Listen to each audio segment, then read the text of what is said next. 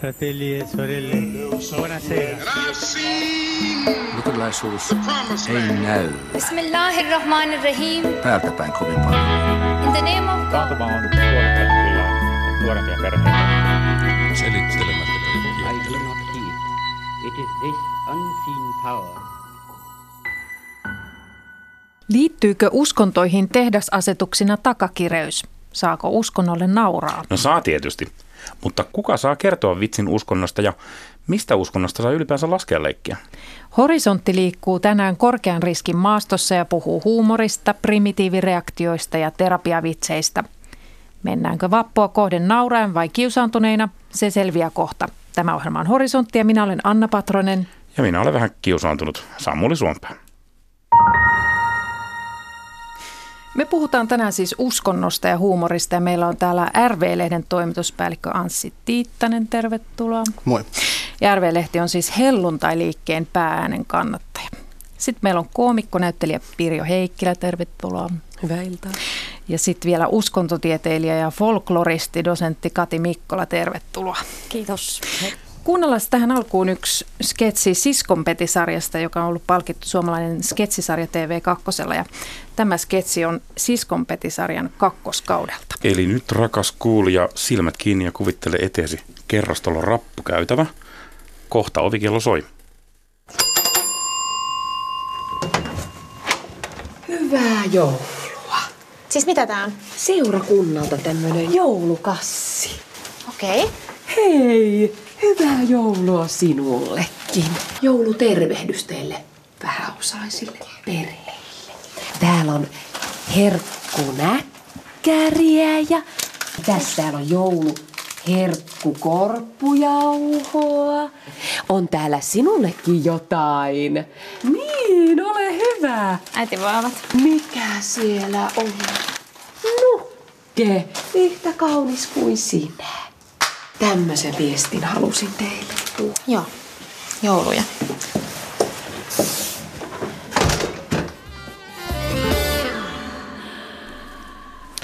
Niin, siinä sitten revittiin huumoria kirkon diakoniat, josta nyt kannattaa avata ne silmät ainakin, jos on auton ratissa. Meiltä puuttu kuva, joka olisi tuonut puolet lisää tähän vitsiin, mutta tässä sitten kirkon diakonia toi näkkäriä, korppujauhoja ja käytetyn barbinuken. Pirjo Heikkilä, muistatko vielä, miten tämä sketsi syntyi? Sinä olit tässä diakonia, perheenäiti oli Krisse Salminen. Joo, se syntyi siitä, kun mä olin itse vähän yksinäinen. Ja sitten mä menin mukaan erään seurakunnan toimintaan, niin kuin, että voiko tehdä jotain semmoista ystäväpalvelua tai jotain. Ja mä menin mukaan sellaisen, missä autetaan vanhuksia, viedään taksilla johonkin sairaalaan tai jotenkin käydään kotona auttamassa jossain pienessä tämmöisessä jutussa, arkisessa jutussa. Ja sitten jouluna vietiin tätä joulutähtiä. Sitten seurakunnasta sanottiin, että niillä on semmoinen lista, että ne on valinnut sieltä semmoisia vähän yksinäiseltä, jotenkin heikolta vaikuttavia ihmisiä, joille viedään sitten joulutervehdys. Ja sitten mä vein niitä joulutähtiä ja sitten mä aloin, jotenkin rupesin niinku hävettämään, että ei ole totta, että mä täällä niinku käyn vaan jotenkin kaksi minuuttia jonkun ovella, että hei, hyvää joulua, tässä on sulle joulutähtiä. Että miten jos ne ihmiset itse alkaisivat miettimään sitä, että mikä juttu tämä on, että miksi seurakunnalta? Että no me ajateltiin, että te olette nyt sen tarpeessa, että teitä pitäisi huomioida, kun teitä ei kukaan huomioi. Että tässä on meiltä tämmöinen pieni, mun täytyy nyt lähteä itse asiassa, kello on aika paljon, mun täytyy lähteä tuonne omien joulupatojen ääreen. Ja sitten mä aloin liioittelemaan mielessäni sitä, että kun se vetää äärimmäisyyksiin, niin se on aika säälivää sitten lopulta, jos sen vetää sinne ihan niin kuin toiseen päätyy. Ja sitten tämä sketsi syntyi, semmoinen sarja siitä, missä tämä erittäin säälivä diakoniatyöntekijä käy koko ajan säälimässä ihmisiä, että voi voi, kun teillä on täällä todella huonosti menee jouluna yksin ja että se on kyllä todella surullista. Tällaisen viestin halusin tuoda. Mm. No tavoitetteko tämän fiiliksen, Anssi Tiittanen, Kati Mikkola? Näyttäytyykö kirkon diakonia tällaisena? No mä en tiedä. Toihan saattaa olla semmoinen niinku ihan hyväkin parodia siitä, että mitä se niin kuin pahimmillaan tai parhaimmillaan voi olla, mutta sinänsä niin kuin tulee mieleen, että aika usein siis niin kuin uskoon tai uskontoon liittyvä huumori, siis se, niin kuin se liittyy näihin ihmisiin, jotka toimii tämän uskon tai uskonnon liepeillä tai siinä sen parissa.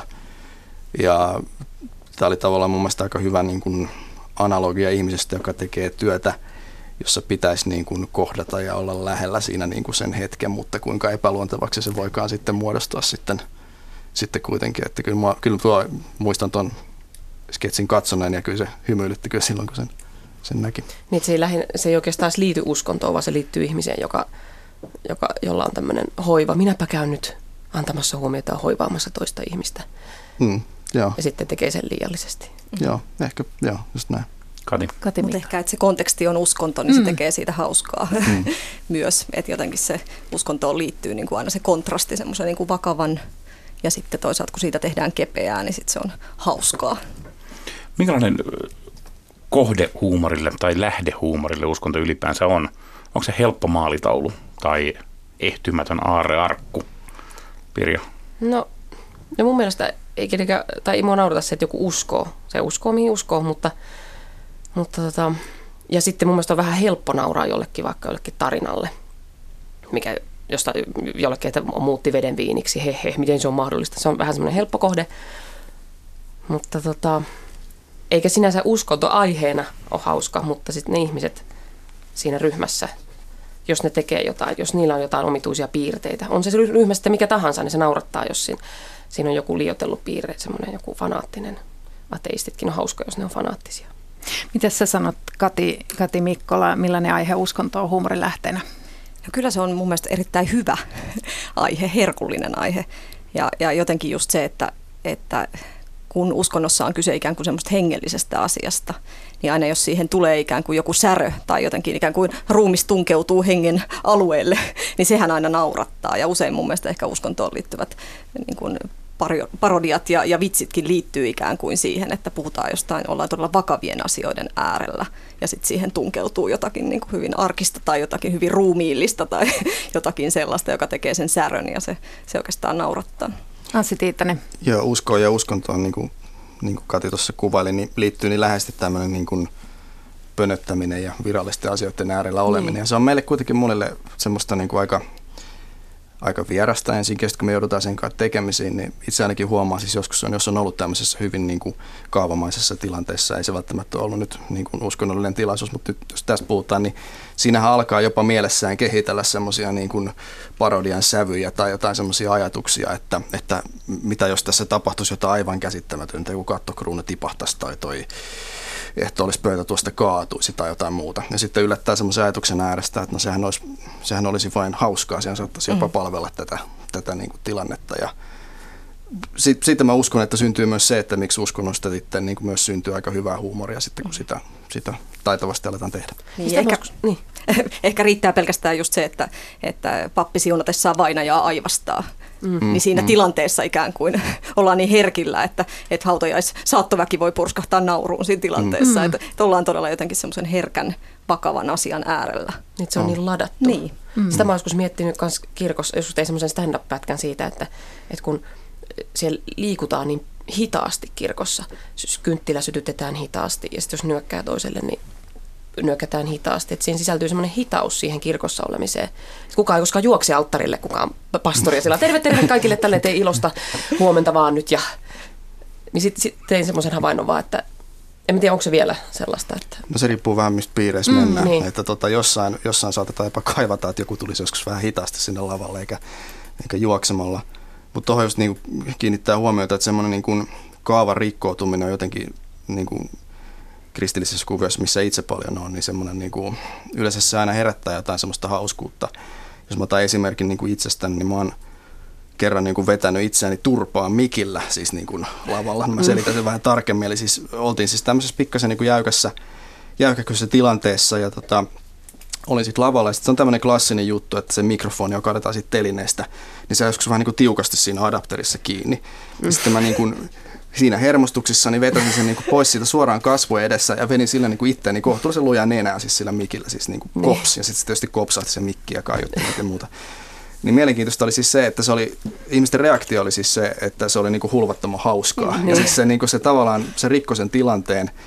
Ja siitä tuli hauskaa. Mä oon neuvonutkin joskus joitain ihmisiä, että jos te haluatte niin kuin keventää tunnelmaa, niin vahingoittakaa itseään jotakin sillä lavalla, että se niin kuin kummasti keventää. Hei, haluan kysyä Kati Mikkola sulta, onko tämmöisessä uskontoviitsissä mitään riskiä? Onko siinä kovemmat riskit kuin esimerkiksi politiikan tai urheilun saralla, jos siitä tehdään vitsiä?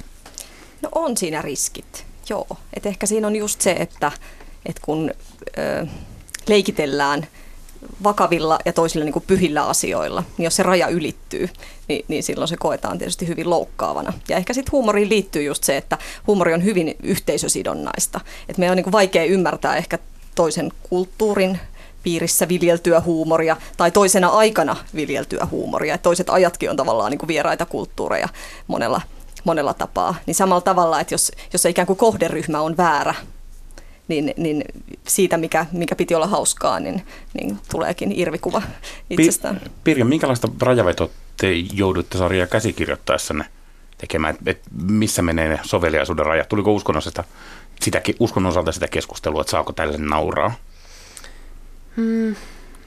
Ne on ihan semmoiset... Voit syyllistää nyt muita kirjoittajia ja näyttelijöitä niistä huonosta ideoista ihan vapaasti. Niin, joo. Kyllä mullahan oli aina kerta kaikkiaan siis nerokkaat. Siis on jokin semmoinen oma fiilis siitä, että jos... Mulla on ehkä semmoinen, että jos mä inhoon jotain ilmiötä, niin silloin siitä on vaikea tehdä hauskaa. Että joku pieni semmoinen lämpö täytyy olla sitä vitsin kohdetta. Vaikeampi nauraa natsismille tai... Niin, tai että ehkä sitten vaan pitää ottaa joku, että jos nauraa natsismille, niin ottaa sieltä sitten jonkun ihmisen tyypin ja liioittelee sitä sen piirrettä, että ei yritäkään lähteä sille koko ilmiölle nauraa. Anssi Tiittanen, onko joitakin vitsejä tai minkälaisille et naura?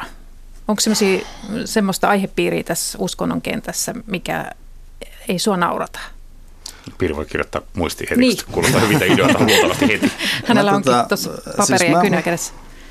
No mä mietin tuota asiaa etukäteen, että onko jotain sellaista. Mä oikeastaan sanon näin, että jotenkin siis, kun perinteisesti siis niin kuin uskikset on aina sitä niin kuin kavahtanut, että jos vitseissä on hahmoina niin kuin vaikka Jeesus ja Jumala tai niin kuin näin siellä.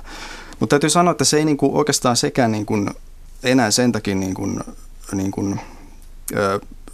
tavallaan sille ikävällä tavalla sävähdytään, että tavallaan tämmöinen tavallinen rivi kristittykin tänä päivänä niin kuin, siis kuitenkin seuraa viihdettä aika monipuolisesti ja tavallaan ehkä jollain lailla siedättynytkin siihen. Ja esimerkiksi niin kuin huomaa ihan selvästi niin kuin sen, että Jeesus on monelle myös tämmöinen, niin kuin, se on enemmän vähän niin kuin popkulttuurin hahmo melkein niin kuin enemmän. Ja monesti uskovaisellakin on sitten se, että on tavallaan se Jeesus, johon uskotaan ja joka asuu siellä sydämessä ja jota rukoillaan ja näin. Mutta sitten on olemassa se popkulttuuri Jeesus, joka se tuntuu ihan luontevalta, että se tulee telkkarissa vastaan esimerkiksi tämmöisenä sketsihaamona tai vastaavana. Mutta sitten se, että kun kysytään, että mille nyt niinku ei niinku naura, niin mua vähän häiritsi jossain vaiheessa joku tämmöinen, että lestadiolaisen liikkeen piirissä oli tämä pedofiliaskandaali joskus tuossa 10 vuotta sitten, niin mä muistan, että silloin mä vähän säväytti tai harmitti se, kun oli tämmöisiä niin kuin pedofiliaan liittyviä vitsejä, niin kuin mitä siinä yhteydessä. Se on kuitenkin iso tragedia ja ainakin näille ihmisille, jotka siinä on ollut niin kuin uhreina ja myös sille yhteisölle tietysti, jotka on niin kuin suurin osa ihan syyttömiä siihen tilanteeseen, niin se tavallaan mua vähän harmitti semmoinen niin kuin syyllistävä huumori, mikä siinä niin kuin... Niitä leimattiin kaikki vai? Niin, no juuri siis tämmöinen, että se on semmoista niin kuin yhteisöläisten stigmatisointia ja se mua välillä vähän harmittaa. Siinä pitäisi olla vähän vastuullisempi. Kati, sä oot tutkinut kansanperinnettä, että uskonnollinen nauraminen ei taida olla Suomessakaan ihan uusi ilmiö. No ei toki, että jos nyt katsoo vaikka suomalaisen kirjallisuuden seuran kansanperinneaineistoja, niin kyllä siellä on laatikkotolkulla kirkkoon, pappeihin ja uskontoon liittyviä esimerkiksi kaskuja ja pilasaarnoja, pilasatuja, tämän tyyppisiä genrejä. Pilasaarnoja. Joo, kyllä. Eli on siis saatettu esimerkiksi työväenliikkeen piirissä pitää tämmöisiä varjopuurojuhlia tai joulujuhlia, jossa on pidetty pilasaarnoja. Tai sitten pilasaarnakortistosta löytyy itse asiassa ihan tämmöisiä niin kuin pappien pitämiä saarnoja, jotka on tavalla tai toisella menneet pieleen. Ja niitä on sitten kerrottuna ikään kuin kaskunomaisesti myöhemmin.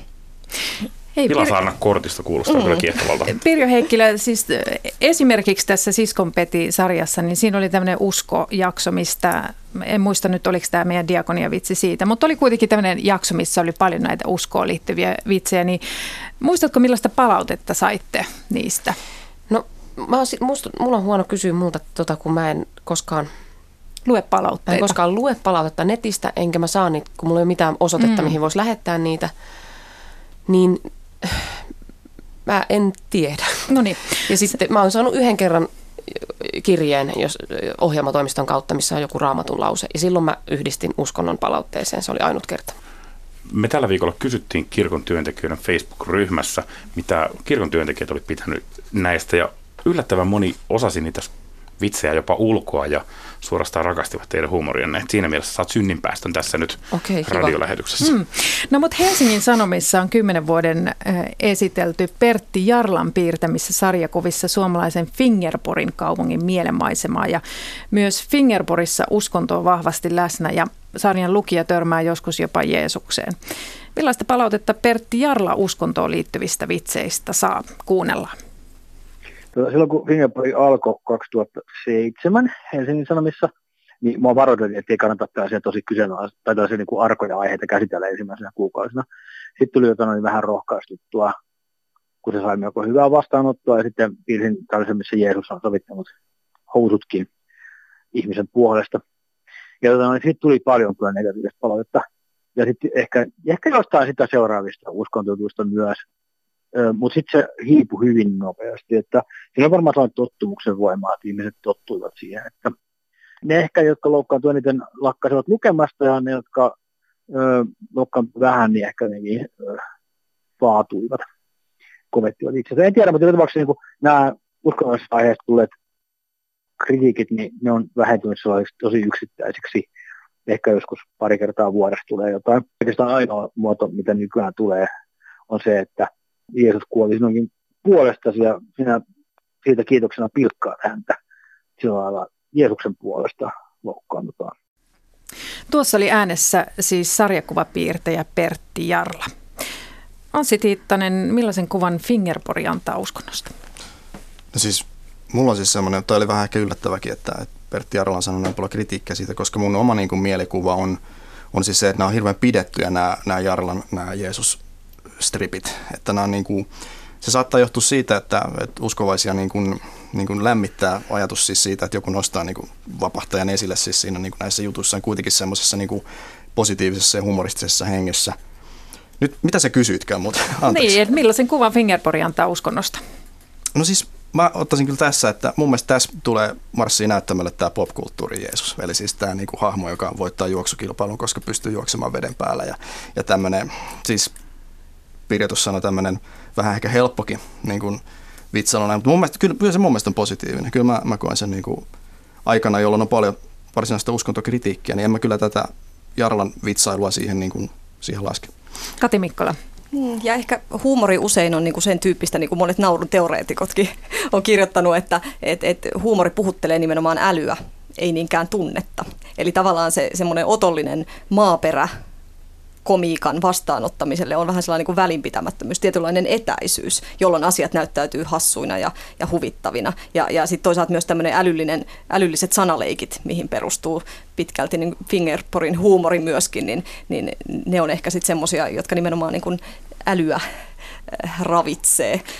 Ja itse ajattelen itse asiassa, että Fingerporit on mahtavaa materiaalia myös uskonnon opetukseen sikäli, että ne havainnollistaa hyvin sitä, että uskonnollista ymmärrystä ja uskonnollista sanastoa tarvitaan myös populaarikulttuurin ymmärtämiseen. No mietin sitä, että miksi aina se uskontoaihe, kun siitä tehdään vitsiä, niin miksi aina ruvetaan puhua loukkaantumisesta heti? Me oltiin sen yhden näytelmän kanssa esiintymässä jossain seurakuntapäivillä, ja meidän näyttelijät oli vähän sellainen jännittyneitä siitä, että siellä on nyt uskovaisia yleisössä.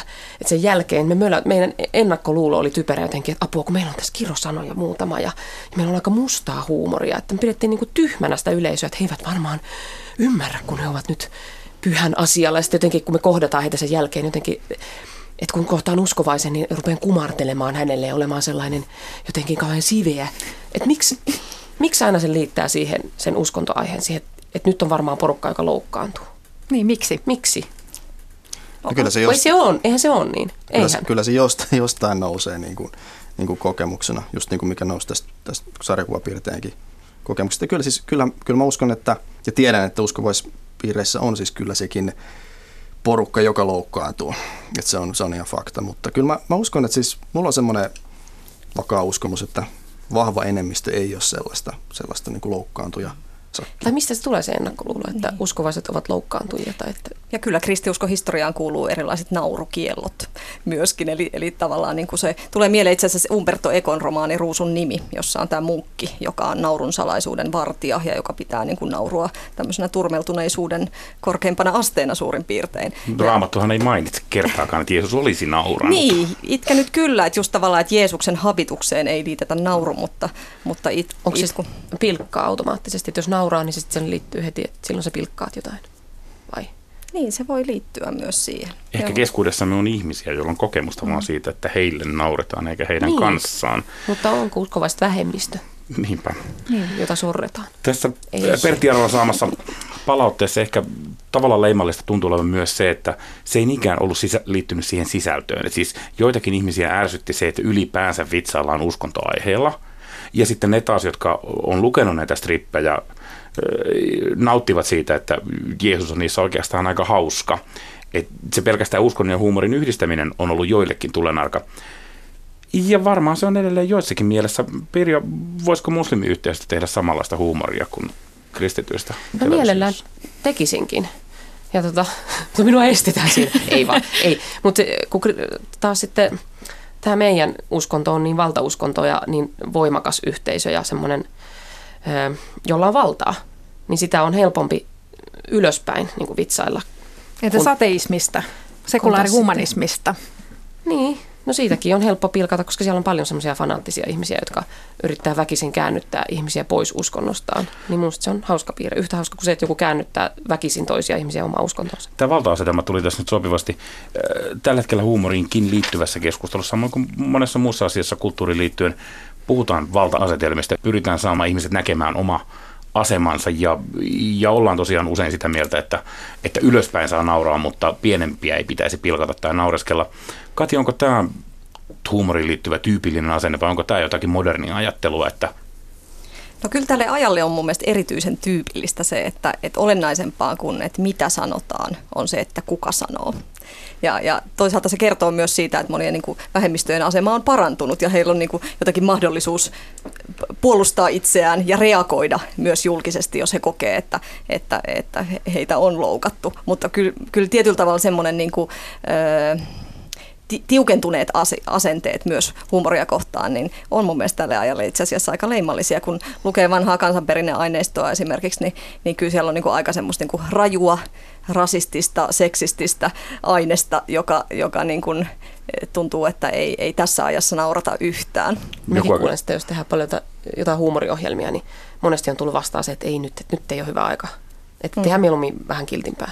Olisiko miehet voinut tehdä näitä samoja vitsejä? Kun Siskonpetissä oli, vai liittyykö tämä mahdollisuus vitsailla näillä samalla aiheella tällä tyylillä siihen, että se oli leimallisesti naisten tekemä sarja? Niin oli siellä 1-2 mieskäsikirjoittajaakin, jotka keksi niitä juttuja. Että kyllä mun mielestä nekin teki sitä sarjaa. No mikä se ero sillä on, että kerrotaanko vitsi esimerkiksi Anssi Tiittanen sun seurakuntayhteisön sisällä tai sen ulkopuolelta? Onko siinä eroa? Siinä on tosi paljon eroa. Siis tarkoitan tällä siis sitä, että jokainen usko tai uskonto, niin siis se on myös identiteetti ja se on myös kulttuuri. Ja se tarkoittaa, että sen tietyn identiteetin sisällä ja kulttuurin sisällä ihmiset ymmärtää toisiaan eri tavalla. Ja mut usein kysytään, että mistä asiasta niin kuin helluntalaiset vitsailee keskenään, siis liittyy helluntalaisuuteen. Mutta en mä osaa ikinä selittää sitä, koska tai voimme yrittää, mutta yleensä huonolla menestyksellä, koska se käsitys siinä on tavallaan niin kuin niin erilainen yhteisön ulkopuolella. Mutta mä oon vähän yrittänyt verrata sitä siis niin kuin maahanmuuttajien keskinäiseen huumoriin, jossa ne niin kuin tosi estottomasti nimittelee toisia esimerkiksi negereiksi tai mulateiksi tai jotain muuta. Eli ulkopuolinenkin ymmärtää siis siinä sen, että koska he ovat itse siellä sisällä, niin he pystyvät käyttämään näitä niin kuin ulkopuolisen esittämänä tuomittavia sanoja keskenään ihan täysin luontevasti ja hauskasti, ja siihen sisältyy semmoinen sisäinen dynamiikka, että mäkin saatan niin kuin kavereita nimitellä hihuleiksi tai jotain vastaavaa tämmöistä, ja se, niin kuin, se on ihan, se sisäpuolelle menee ja niin kuin, miten vaan. Miltä se tuntuu sitten, jos ulkopuolelta sanotaan sua hihuliksi? No se tuntuu varmaan samalta kuin maahanmuuttaja sanotaan neekeriksi. Et siis se, ei se niin kuin, no ei nyt ihan, siis mä ymmärrän siis sen, mutta se niin kuin, sanotaanko, että liikutaan samassa niin kuin kategoriassa. Joo. Hei, mutta kuunnellaan nyt sitten seuraava vitsi, ja tämä on helluntailaisliikkeestä. Eli tämä on YouTubesta erään helluntailais-taustaisen omalta kanavalta, ja kanavan nimi on Sanottavaa. Ja tekijä ei halua nimeä julkisuuteen, lupa käyttää silti on tietenkin pyydetty. Kuulutus juhlakentälle. Kuulutus juhlakentälle. Nyt on käynyt ilmi, että juhlakentällä käyskentelee sisaria, nuorempia naisia, jotka ovat pukeutuneet liian vähiin vaatteisiin. Pyydämmekin heti sisaria, jotka tuntee piston sydämessään, menemään vaatekaapille ja laittamaan jotain enemmän päälle. Täällä kumminkin on tullut valituksia, ja juhlakentällä käyskentelee perheellisiä miehiä, poikamiehiä, eronneita ja karanneita, jotka eivät pysty pitämään silmiä kurissa. On hyvä pukeutua pitkään leninkiin ja hameeseen tai väljiin pitkiin housuihin. Kaula-aukon on hyvä myös olla ummessa, vaikka täällä juhlakentällä aurinko paistaa ja 30 on lämpöäkin. Minä vielä kuulutan tämän saman asian tai tuon julki. Kaikki sisaret, jotka olette pukeutuneet niin sanotusti hepeniin, olkaa hyvä. Menkää vaatekaapille ja sonnustautukaa kaulasta varpaisiin asti. Täällä on muutamia herkkiä miehiä, jotka ovat vilkuilleet. Emme pysty sanomaan, onko sillä silmällä, mutta kumminkin olette herättäneet pahennusta siinä mielessä. Muutenkin pyritään pitämään kaula-aukot, sisaret ylhäällä ja vesirajakin siellä alhaalla. Kaikilla on silloin juhannusjuhlilla parempi mieli. Tämä on, kuulkaa, joskus vaatteista kiinni tämä evankeliumi, vaatteen pituudesta. Mutta lopetan tämän kuulutukseni tähän. Olette terve menneitä virvoketelta. Tehdään tästä hyvää juhannus. Äsken kuulemasi oli siis vitsi. Ohjelma on Horisontti. Me puhutaan tänään uskonnosta ja huumorista. Ja meillä on täällä RV-lehden toimituspäällikkö Anssi Tiittanen, koomikko Pirjo Heikkilä sekä tutkijadosentti Kati Mikkola. Ketkä tunnistivat vitsin tyylilajin tai tajusivat? Oliko tämä hauskaa? Anssi, naurettiinko sinulle? Joo, vai sinun kanssa?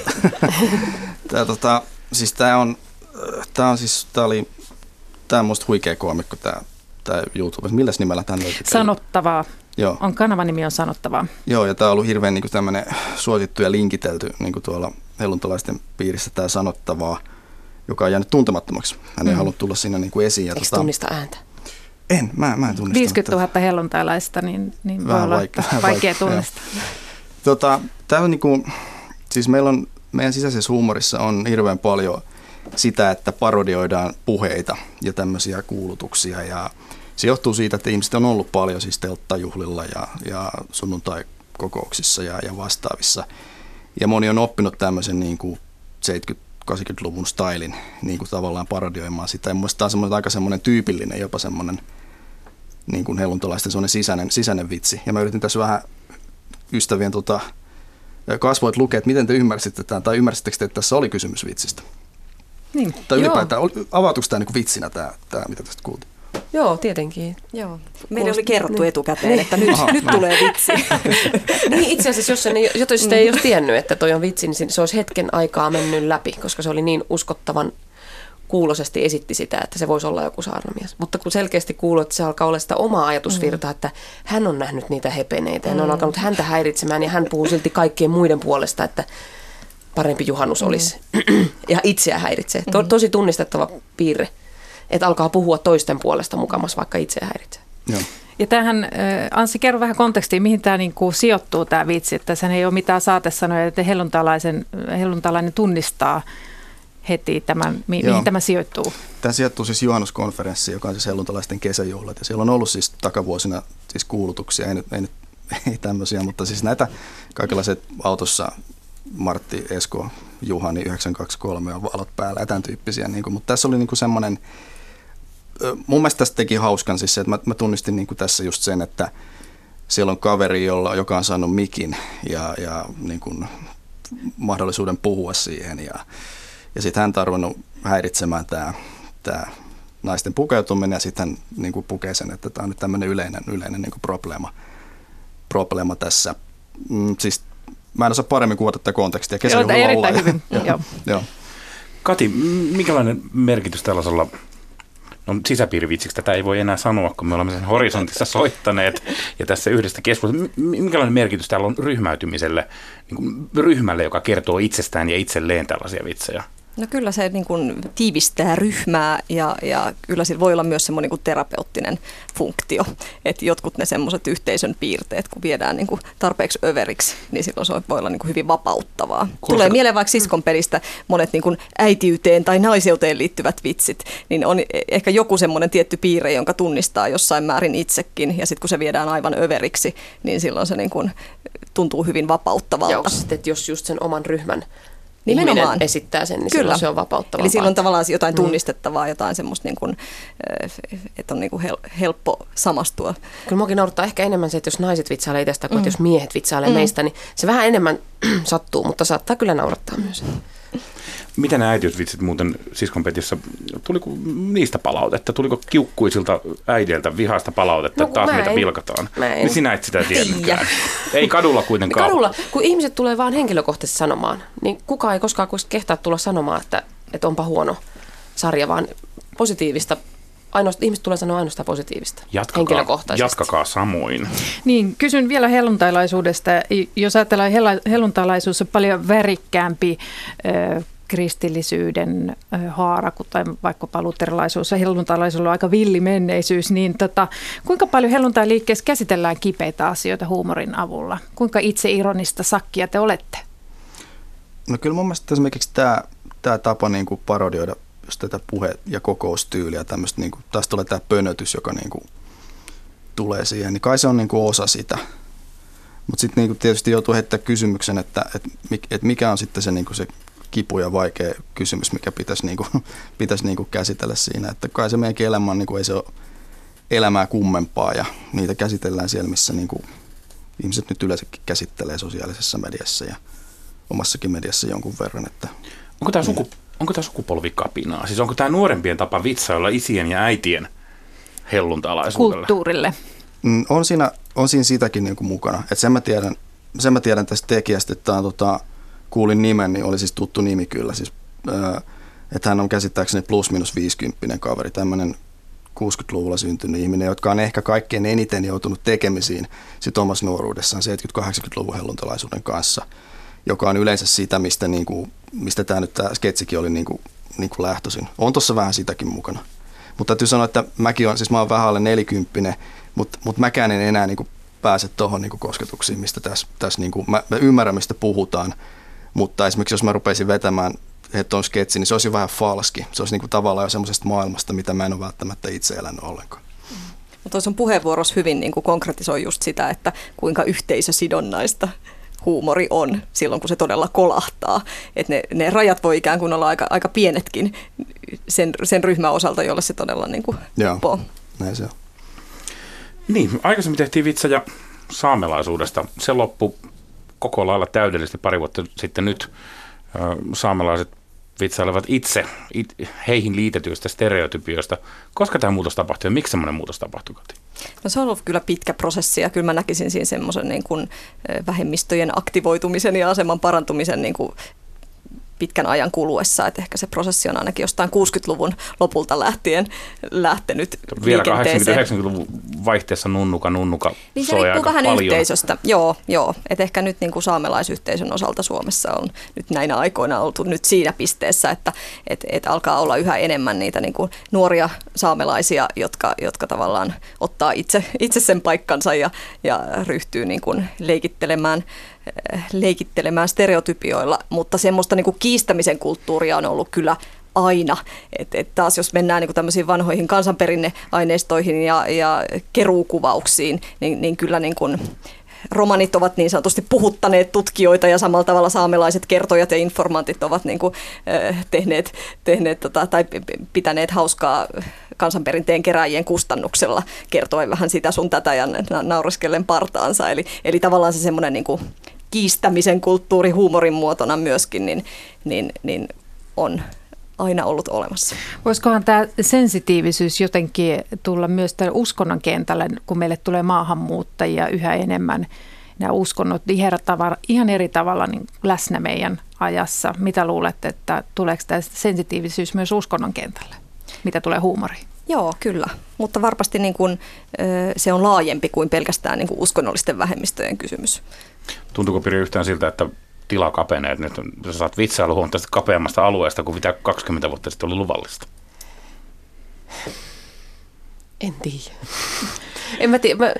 Ehkä mun vitsit lähtee enemmänkin aina siitä jostain piirteestä, mikä löytyy itsestä, vaikka joku tekopyhyys. Ja sitten alkaa vaan liioittelee sitä. Että ei ehkä enemmänkä aiheesta. Hei, meidän aika oli tässä. Kiitos tästä Pirjo Heikkilä, Anssi Tiittanen, Kati Mikkola. Hauskaa vappua. Kiitos. Kiitoksia. Kiitos. Palataan lopuksi vielä idyllisen Fingerporin maisemiin. Vaikka moderni maailma ympärillä miten sekularisoituisi, Fingerporin katukuvassa kirkko näkyy ja kuuluu. Ja se on kyllä hyvä. Samuli kysyi Pertti Jarlalta, millainen rooli uskonnolla hänen sarjakuvassaan on. Fingerpori on, mä oon pyrkinyt tekemään sitä tutun ja konservatiivisen paikan.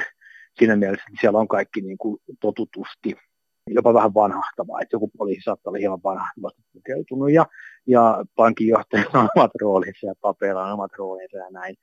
Jos pitää 3 ruudussa kuvata vaikka joku tilanne, jossa joku loukkaa jotakuta, niin kyllähän se on tietysti helpompi, jos sitä ei tarvitse erikseen pohjustaa, että me tehdään tällaisessa maailmassa, vaan kaikki tietää, että tämä on tällainen tyypillinen suomalainen kaupunki, jossa myös vanha pappi on konservatiivinen.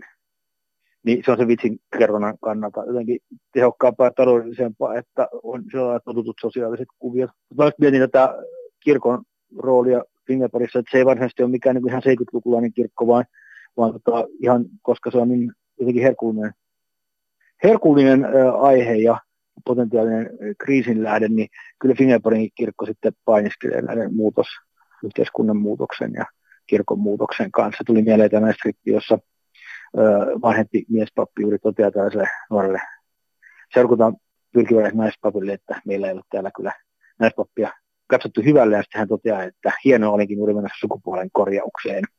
Eli niin tällaisia haasteita olen pyrkinyt kuvaamaan myös. Niin, tämä on uskonnollinen nauraminen Fingerporissa on lopulta kuitenkin aika hyvän tahtoista. Siis kirkon työntekijät on tällä hetkellä ihan suurimpia Fingerpori-faneja. Näitä ei niin kovasti pidetä loukkaavina. Ja se alapäähuumori, jonka mä mainitsin, niin sitä on yhdistetty uskontoon hyvinkin vähän. Käsitteletkö sinä uskontoa silkkihansikkaina? En tietoisesti käsittele. Voi olla, että tiedostamattaan tulee olla jotenkin varovainen, mutta kyllä jos mieleen tulisi joku rivojuttu, joka liittyisi seurakuntaan, niin kyllä mä sen varmaan käyttäisin, jos se ei olisi jotenkin väärällä tavalla, vaikka seksistinen tai jotain. Seurakuntaa kutsuvassa julisteessa luki Fingerporissa joku aika sitten, että tulee iso seksi leirillä. Joo, no jotain tollaisia siellä on, koska nimenomaan tämä sellainen palaute on ollut sen verran positiivista ja kannustavaa. Ja muutamat tunnoni kirkon kanssa työskentelevät ihmiset on niin kuitenkin, eivät kavada rivoakaan huumoria, niin siitä mä oon jotenkin oppinut, että ei tarvitse olla niin kauhean porovaina. Niin nämä jutut toisinaan sisältää pilkkaakin, mutta mä en ainakaan muista, että Fingerpori-sarjakuvassa olisi kenenkään uskoa varsinaisesti pilkattu. Siis pilkan kohde on kirkkoinstituutiona ja ehkä usein semmoinen tietty kaksinaismoralismi, joka kirkkoon liittyy. sellaiselta kuin niin. Kirkko sulle näyttää. Joo, ja sitten niin, kyllä mä oon niinku, pyrkinyt kuomaan niitä kiusallisia tilanteita, joita tulee myös siinä, kun niin, vanhoiseen meininkiin tottuneet kirkon ihmiset joutuu tekemisiin muutosten ja uusien ja pelottavien asioiden kanssa. Ei siinä varsinaisesti tosiaankaan niin kuin mitään uskonnon vastaista voisi tarkoitus olla kuitenkaan. Että se on niin kuin osa yhteiskuntaa, kirkko. Ja sellaisena osa näitä vitsejä. Ei siinä oikeastaan sen kummempaa sanomaa ole.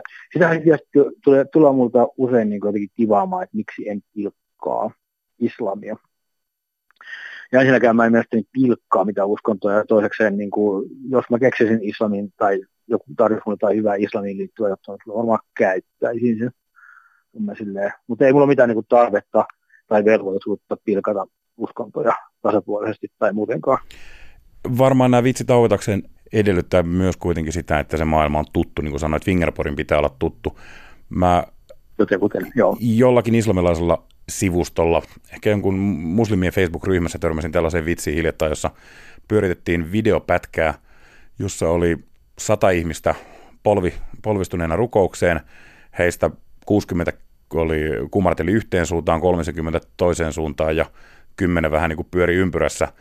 Ja tässä meemivideon tekstinä oli, että joku on laittanut vahingossa metallipalan kompassin alle. Luuletko, että tämmöinen toimisi Fingerporissa vai onko tämäkin liian vierasta meille? No niin, on siinä rajalla, että miten tuttu se tosiaan on. Mutta kyllähän sitä aina voi vitsejä heittää silleen, että ensin niin vaikka ensimmäisessä ruudussa vähän alustaa, kertoo tästä, sikäli kun se on mahdollista tuossa 3 ruudun tai 2 ruudun stripissä. Mutta kyllä sitä jossain määrin on mahdollisesti myös silitellä, mutta jos joutuu silittelemään ihan valtavasti ennen varsinaista vitsiä, niin kyllähän sitten vaikeaksi menee. Mutta kyllä pidän vielä mahdollisena ja odotan sitä päivää, että joku käyttökelpoinen islamvitsi jostain putkahtaa päähän tai meiliin. Horisontti naurattaa jälleen ensi viikolla ja sitä ennen hauskaa vappua.